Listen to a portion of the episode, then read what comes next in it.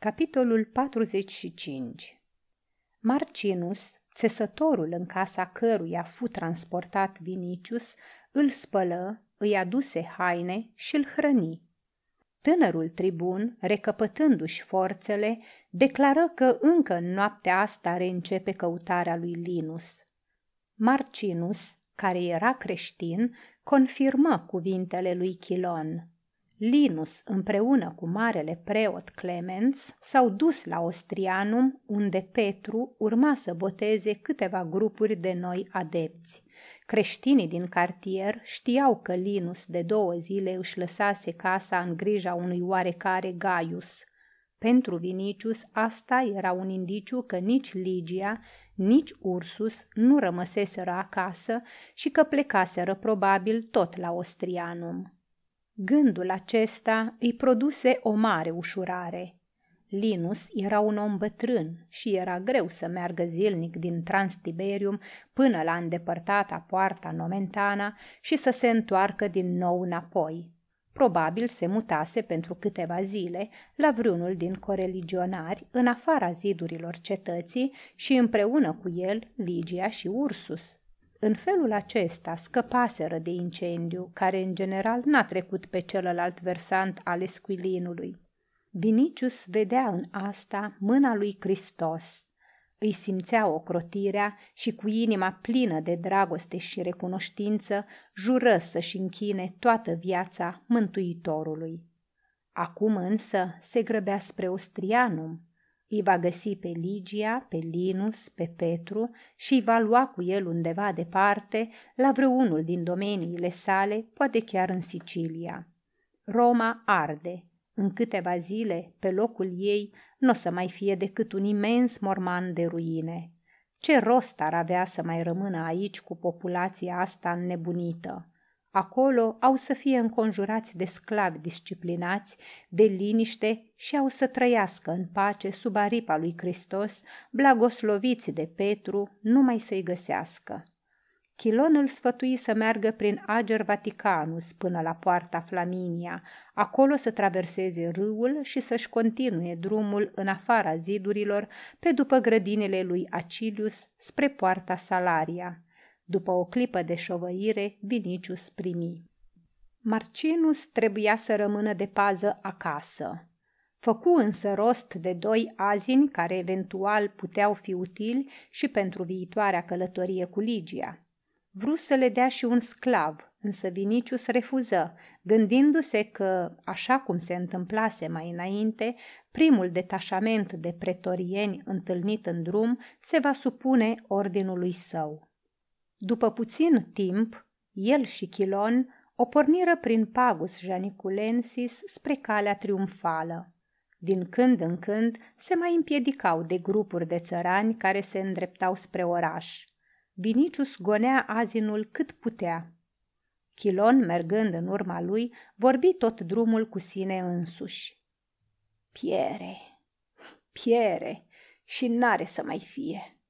Unde au să se mai strângă acum grânele, uleiurile și banii din lumea întreagă? Cine are să mai stoarcă aurul și lacrimile întregii omeniri? Marmura nu arde, dar crapă în foc. Capitoliul se va prăbuși în ruine și palatinul la fel. O, Zeus, Roma a fost ca un păstor, iar celelalte popoare ca niște oi. Când păstorul era flămând, tăia o oaie, carnea o mânca, iar ție, părinte al zeilor, îți oferea pielea. Cine, o stăpâne al norilor, va mai tăia oile? În mâinile cui vei pune biciul păstorului?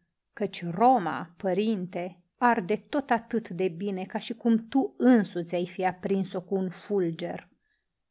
Grăbește-te, spuse Vinicius. Ce faci acolo?" Plâng Roma, stăpâne," răspunse Chilon. Neasemuitul oraș al lui Jupiter." O vreme își continuară drumul în tăcere, ascultând mugetul focului și fâlfâitul de aripi al păsărilor. Porumbeii, cuibăriți în număr mare pe la vile și prin orășelele campaniei, și tot felul de păsări de câmp și de mare și din munții din împrejurimi, confundând probabil strălucirea incendiului cu lumina soarelui, zburau stoluri întregi orbește drept în foc.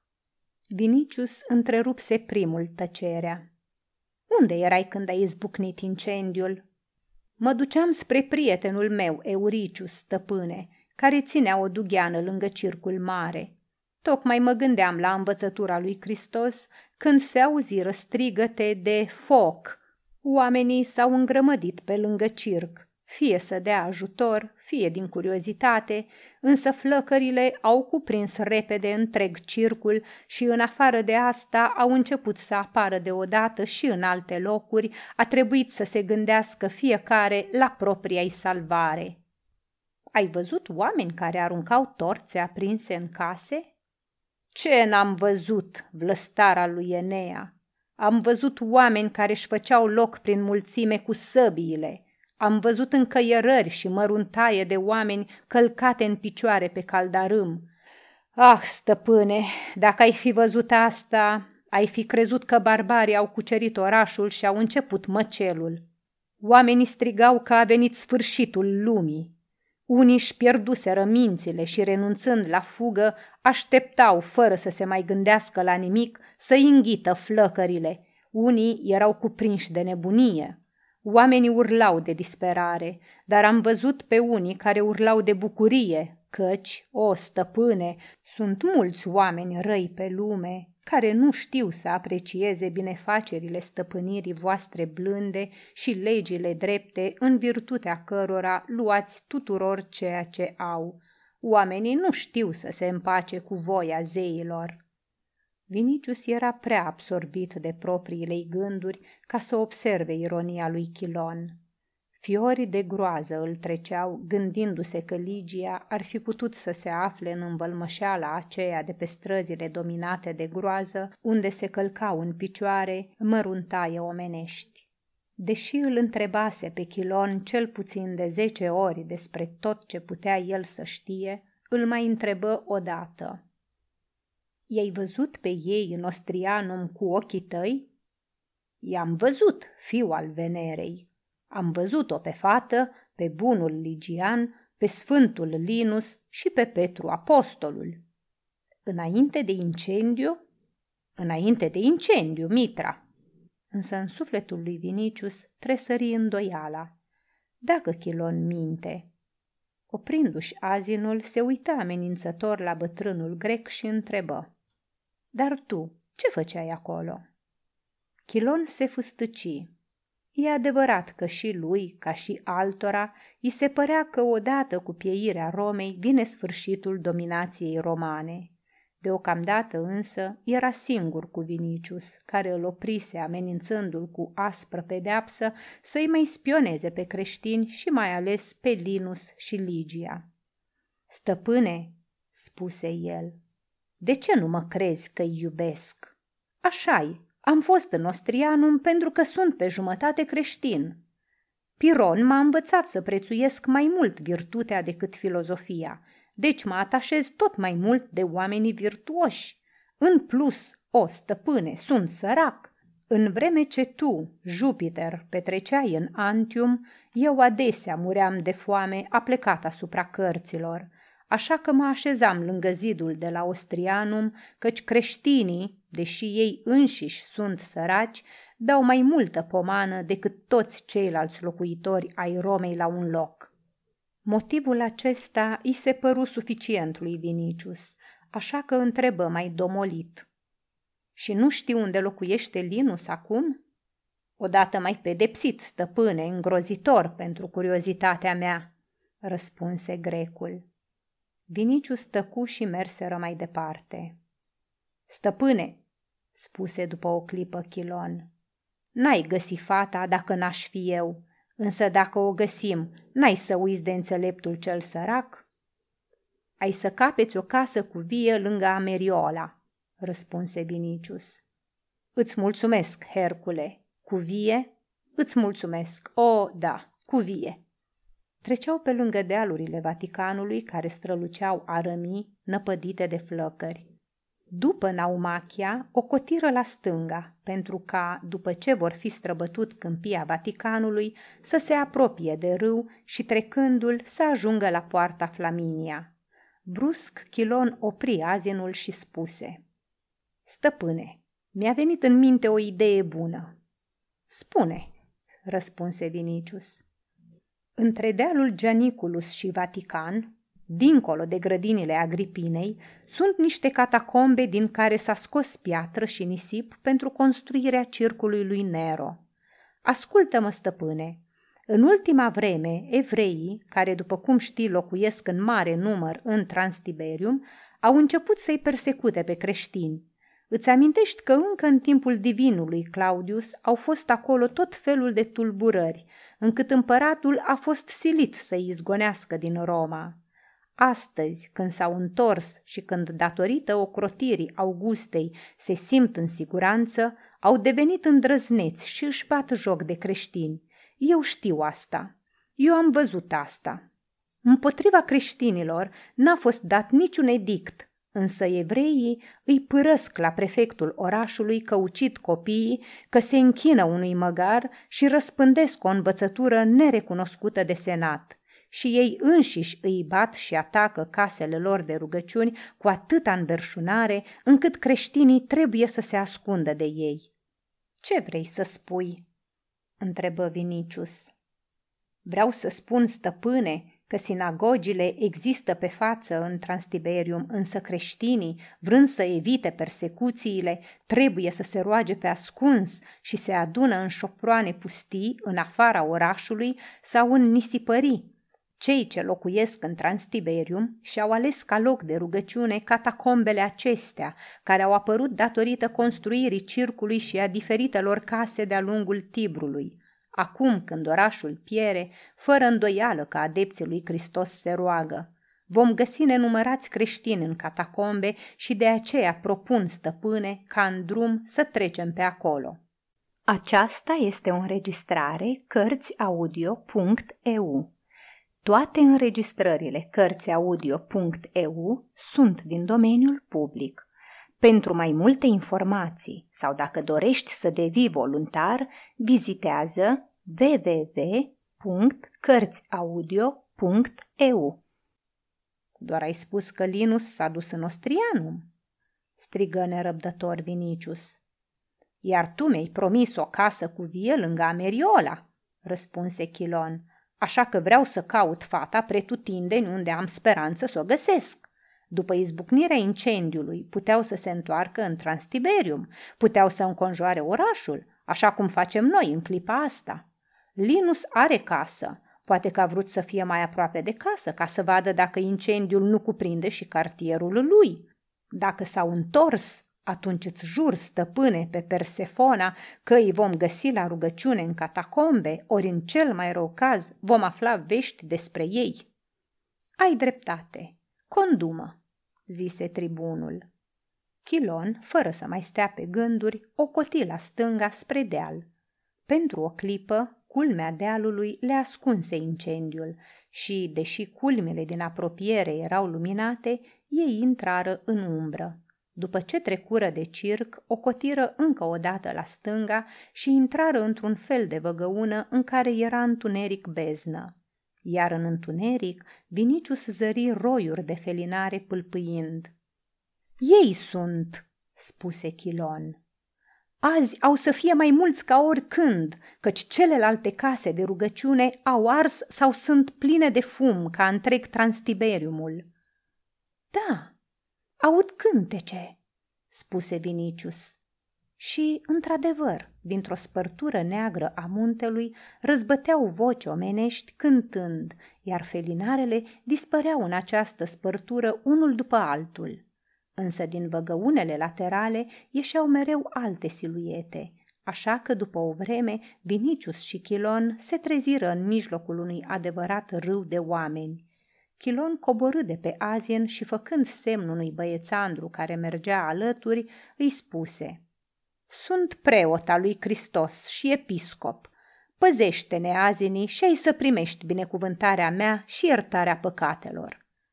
fără să aștepte răspuns, îi vârâ hățurile în mână, iar el se alătură împreună cu Vinicius grupului care înainta. După puțin timp, intrară în catacombe și înaintară în lumina palidă a felinarelor pe un coridor întunecos până ajunseră într-o peșteră mai largă, din care se vedea că fusese scoasă piatră nu de mult, căci pe pereții ei se vedeau tăieturile proaspete în stâncă. Era mai multă lumină decât pe coridor, căci în afară de felinare ardeau făclii. La lumina lor, Vinicius văzu o mare mulțime de oameni îngenunchiați cu mâinile ridicate spre tavanul peșterii. Pe Ligia, apostolul Petru sau Linus nu-i zărea nicăieri. Îl înconjurau fețe solemne, emoționate. Pe unele se oglindea doar așteptare, teamă, speranță. Lumina se răstrângea în albul ochilor ridicați spre ei. Sudoarea curgea pe frunțile palide. Unii cântau, alții repetau febril numele lui Isus, iar alții se băteau cu pumnul în piept. Pe fețele tuturor se vedea că așteaptă să se întâmple din clipă în clipă ceva extraordinar. Deodată cântecele încetară. Deasupra mulțimii, într-o firidă făcută prin scoaterea unei bucăți mari de stâncă, apăru Crispus, pe care Vinicius îl cunoștea cu fața lui de vizionar, palidă, fanatică și aspră. Oamenii își întoarseră fața spre el în așteptarea unor vorbe de îmbărbătare și speranță. Făcând semnul crucii asupra mulțimii, el începu să vorbească cu o voce grăbită, aproape țipând.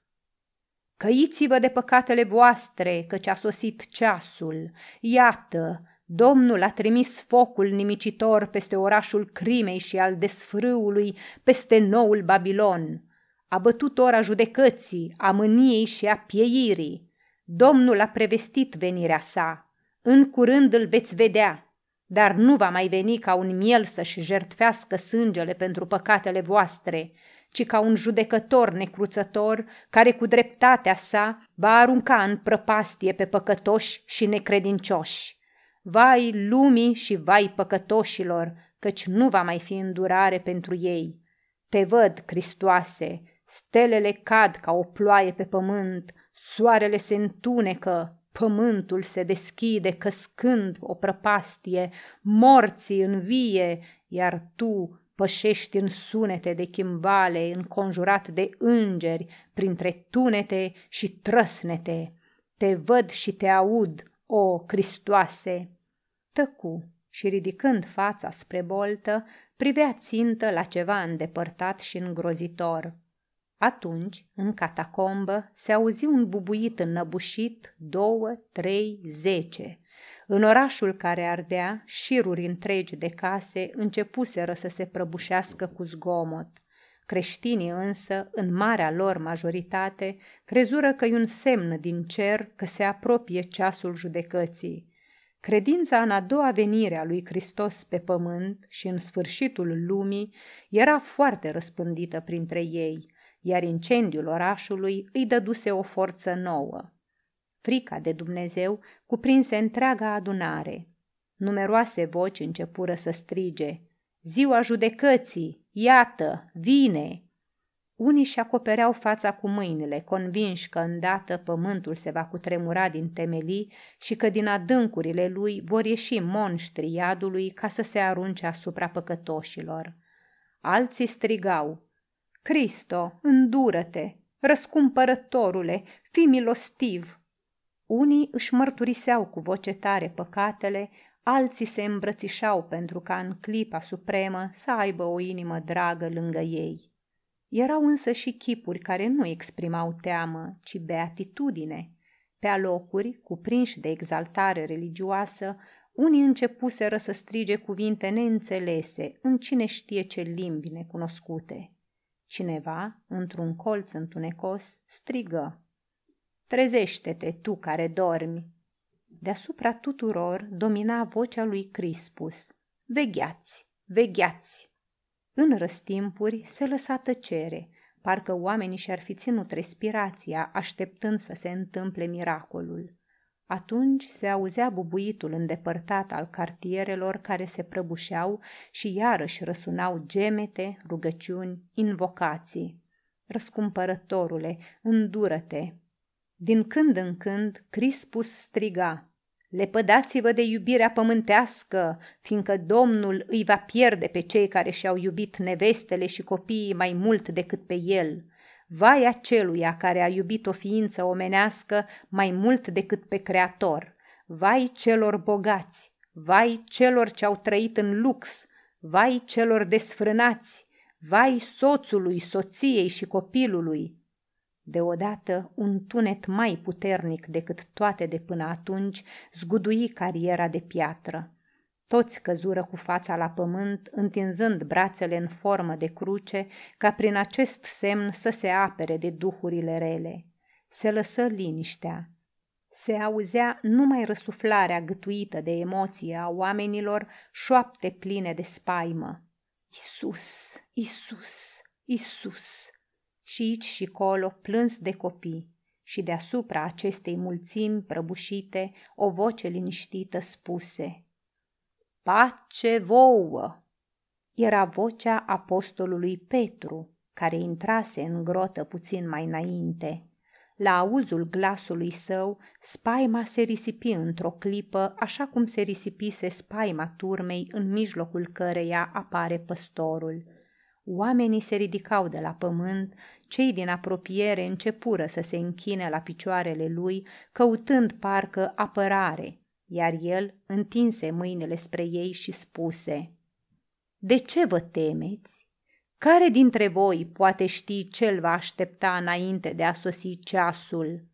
Domnul a pedepsit cu foc Babilonul, dar voi sunteți curățați prin botez, păcatele voastre au fost răscumpărate de sângele mielului, mila lui a coborât peste voi și veți muri cu numele lui pe buze. Pace vouă! După cuvintele amenințătoare și necruțătoare ale lui Crispus, vorbele lui Petru veniră ca un balsam pentru cei de față. În locul fricii de Dumnezeu, pe suflete puse stăpânire dragostea pentru Dumnezeu. Oamenii îl regăsiră pe acel Hristos pe care îl îndrăgiseră din povestirile apostolilor și nu mai așteptau un judecător nemilos, ci un miel blând și răbdător, a cărui bunătate întrecea de o sută de ori răutatea omenească. Un sentiment de ușurare cuprinse toată adunarea. Îmbărbătați, recunoscători apostolului, începură să strige, Suntem oile tale, călăuzește-ne! Cei care se aflau în apropierea lui spuneau, Nu ne părăsi în ziua pieirii! și îngenuncheau la picioarele lui. Vinicius se apropie și, prinzându-l de poala mantiei, își plecă capul spunând, Stăpâne, salvează-mă! Am căutat-o prin fum și prin flăcări și în învălmășeală, dar n-am găsit-o nicăieri, însă am credința că tu poți să mi-o redai. Petru îi puse mâna pe creștet. Crede, spuse el, și vino cu mine.